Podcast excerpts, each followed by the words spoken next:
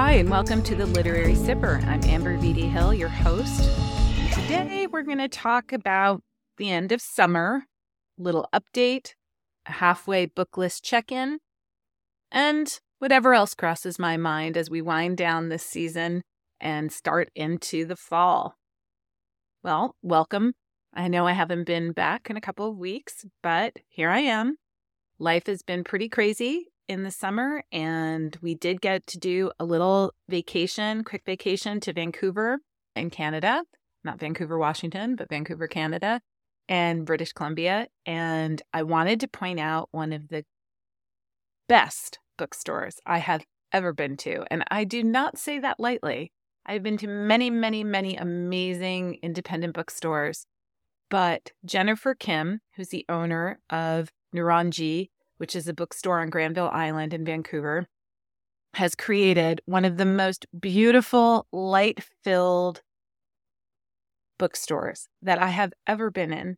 It is multicultural, it has a focus on global literature, it is absolutely beautiful. The setup is beautiful. The book choices that she makes are stunning. The end papers are all things you want to see on your shelf or on your coffee table. There are so many works in translation. There are children's books, travel books, of course, literature of all kinds. My sons got the manga of their dreams, plus tons and tons of art books based on anime styles. Um, I picked up Rick Rubin's book, Creative Act, which I'm excited to jump into. But it was just a special, special place. And I found myself returning. I, I went once just by myself, and then I brought my older son, Finn, back. And then I brought my husband and other son in as well. I got to speak with Jennifer, who is just lovely and so gracious and helpful and knowledgeable about the choices that she made for her store and also what she would recommend for you to read. So if you are in Vancouver, I highly recommend it. Again, it's called Nooroongji, uh, N O O R O O N G J I, which does mean scorched rice. Um, and it's a comfort food of sorts in Korea. And this has the feeling, it's hard to explain. It is an incredibly comfortable store. You just want to spend hours and hours in there. But at the same time, it is so curated. You feel like you're in an art gallery as well. So I don't know how she was able to marry those two things together, but she does it with grace and style. And congratulations to her because it really is a special place. So go there and tell her that Amber sent you from the Literary Sipper. Um, but today I wanted to do a little bit of a halfway check in on my yearly book list. As many of you know, I kind of take the number of years, it's 2023. So I take 23 and I try to read 23 books in 2023. Um, this year, I have done that and then some already in August. I think I have read almost 30 books right now. I'm finishing up a book called Refuse to Be Done by Matt Bell, which I, I will talk about in a later episode because I think it's one of the best craft books I've read in a while. But I'm already, you know, at the 30 mark, and I don't know what's different this year than last year, for example. But I think one thing that I've done this year that I didn't do last year um, is form these sort of mini book clubs with friends. So rather than doing like one, joining one book club and you meet once a month with, you know, maybe 20 people at the library, or maybe you and some friends, you know, are pretty good at setting times to meet maybe once a quarter or once a month to talk about books in a large group setting. I have found that really hard to fit into my schedule lately. But what I have done, and I have talked about this in the past, is I have sort of said to one friend, let's both read this book together. And we will meet either via Zoom, maybe via text, maybe um, just talk on the phone like old fashioned 70s children we are, and talk about this book and have a point to our conversation in addition to just checking in and seeing how we are. And I have found that that has been a really wonderful way to get more reading in. Um, and also, I can have multiple books going at the same time and also a little bit of a time pressure um, because I don't want to fall behind and I don't want some one waiting for me. Um, it's better for me to say, oh, I'm on page 75, so call me when you get there. But in addition to audiobooks, which I spoke about last year as being integral to my ability to read um, so many books during a year, the idea of the mini book club this year has really also propelled me forward. And so some friends from boarding school um, and I, we all met in Healdsburg, California, where one of my best friends has a um, winery called Cartograph Wines. Get some; it's delicious. Um, and she and and three of our other friends, we all met and we had a wonderful weekend together. And as a thank you gift for and a, and a birthday gift because we all turned fifty this year, um, I sent them all the same book, um, and it is one of Maggie O'Farrell's book uh, books. You know, I love Maggie O'Farrell. I pretty much love everything that she's ever written. Um, but this one is called This Must Be the Place, like the Talking Heads song.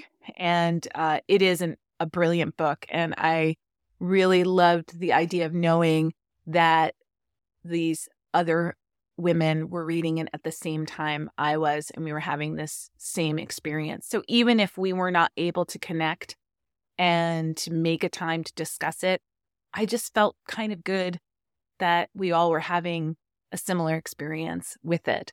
And um and hopefully we'll get to talk about it soon. But and my other friend, Lori, who lives in upstate New York, she and I are much more we're we're reading really fast and at a clip, and we definitely make time to talk about the book. So we read another Maggie O'Farrell book called The Marriage Portrait, and we also read a book, a celebrity biopic called uh, I'm Glad My Mom Died by Jennette McCurdy, which I was so surprised by. And I did a post on Instagram about it because I'm I'm kind of too old for her. I didn't watch the shows Sam and Cat and iCarly. She was on Nickelodeon shows, but I certainly know who she is in the zeitgeist sort of things. I know what Nickelodeon is. I know what years we're talking about. But this book really encapsulates the consumption of child stars in this industry and what happens to them, not just afterwards, but while their fame is growing and what it takes to get there, especially when you're working in um, big, messy, dysfunctional families, and what is on the back of these particular actors and actresses and musicians. And then pairing that with also the machinery of a large company like Nickelodeon, of course Disney would would fall into that category as well.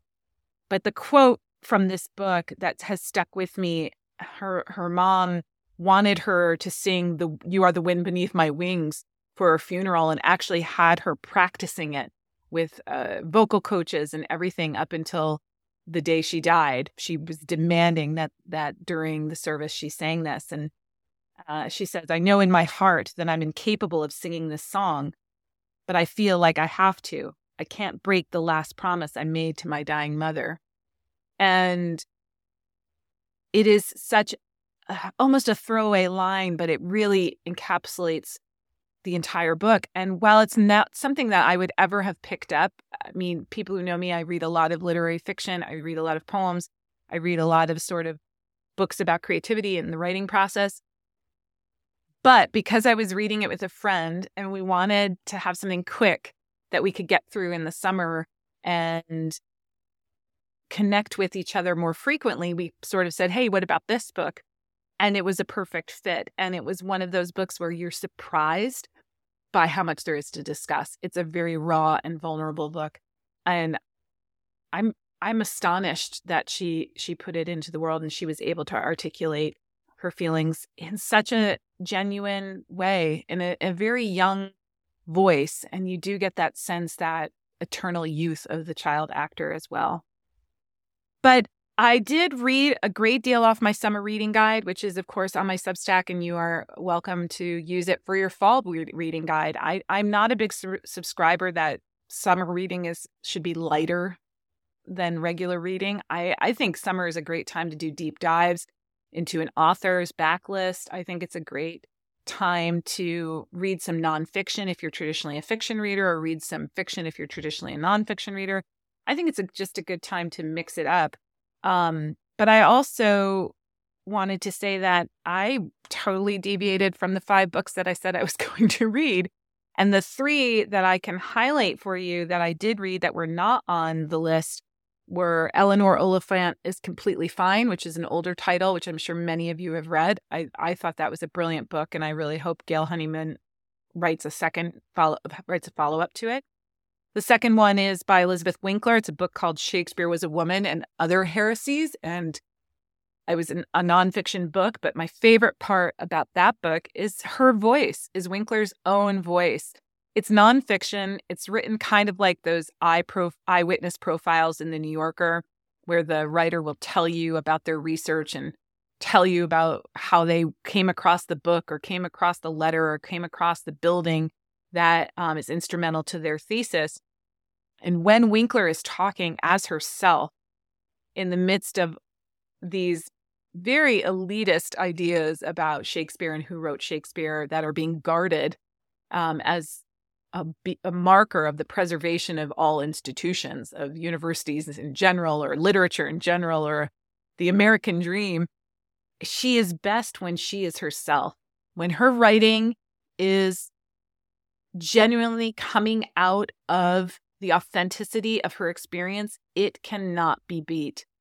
When we get into the sort of structure of how different earls might have had access to different travel um, and languages and um, connections to Shakespearean literature, and they, it kind of gets a little dry. But she brings us right back into her own astonishment uh, at this experience, her own astonishment at how resistant the academia um, was to her questioning, to her very questioning and critical thinking about this topic.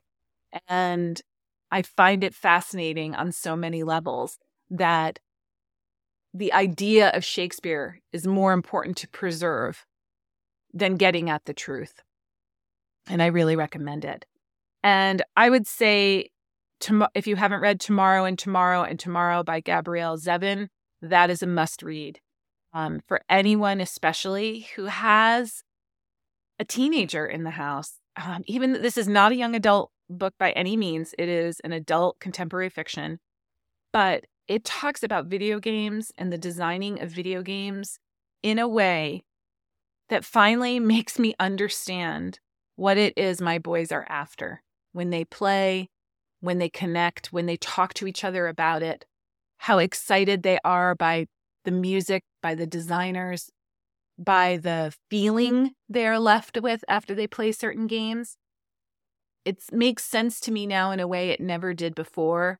She elevates it as an art form by using the very archaic art form of literature and and almost archaic art form of the novel at this point in uh, 21st century America, especially as we're sort of arguing about the role of AI and and what's going to happen to literature and writing in general. So those are three that were not on my list, but I uh, that I read that I think you should too. Um, but I want to, of course, know what you're reading. Currently on my bookshelf is Demon Copperhead by Barbara Kingsolver, which many of you have read, and of course won the Pulitzer Prize. And uh, another recent read is Dharma of Poetry, which I, I also want to do an entire episode on because it, it was a stunner and a great, great book by John Brehm. But I think what's important is to just do your check in how is the reading going? Do you have reading goals for 2023? We've got a lot of time left in the year, no matter what Target is telling us by putting Halloween stuff out already. You have plenty of time to read until 2024. And I recently received a note um, from someone who is requesting a fall reading guide, and I have been working on that. So that will be up on the Substacks very soon. I think September 1st, I'll post it so you guys can shop for your fall books, and I can hopefully join you in some of those discussions. But in the meantime, I really hope that you are well, that you've enjoyed your summer, that you're still enjoying the last days of it before all of the rush of school supplies shopping and the eternal emails that never stop. My boys are starting two different schools this year, and so the amount of information coming at me is overwhelming. But I'm taking it one step at a time, and I really hope that you carry a book with you wherever you go. And I hope you keep writing in the midst of it all. See you next time.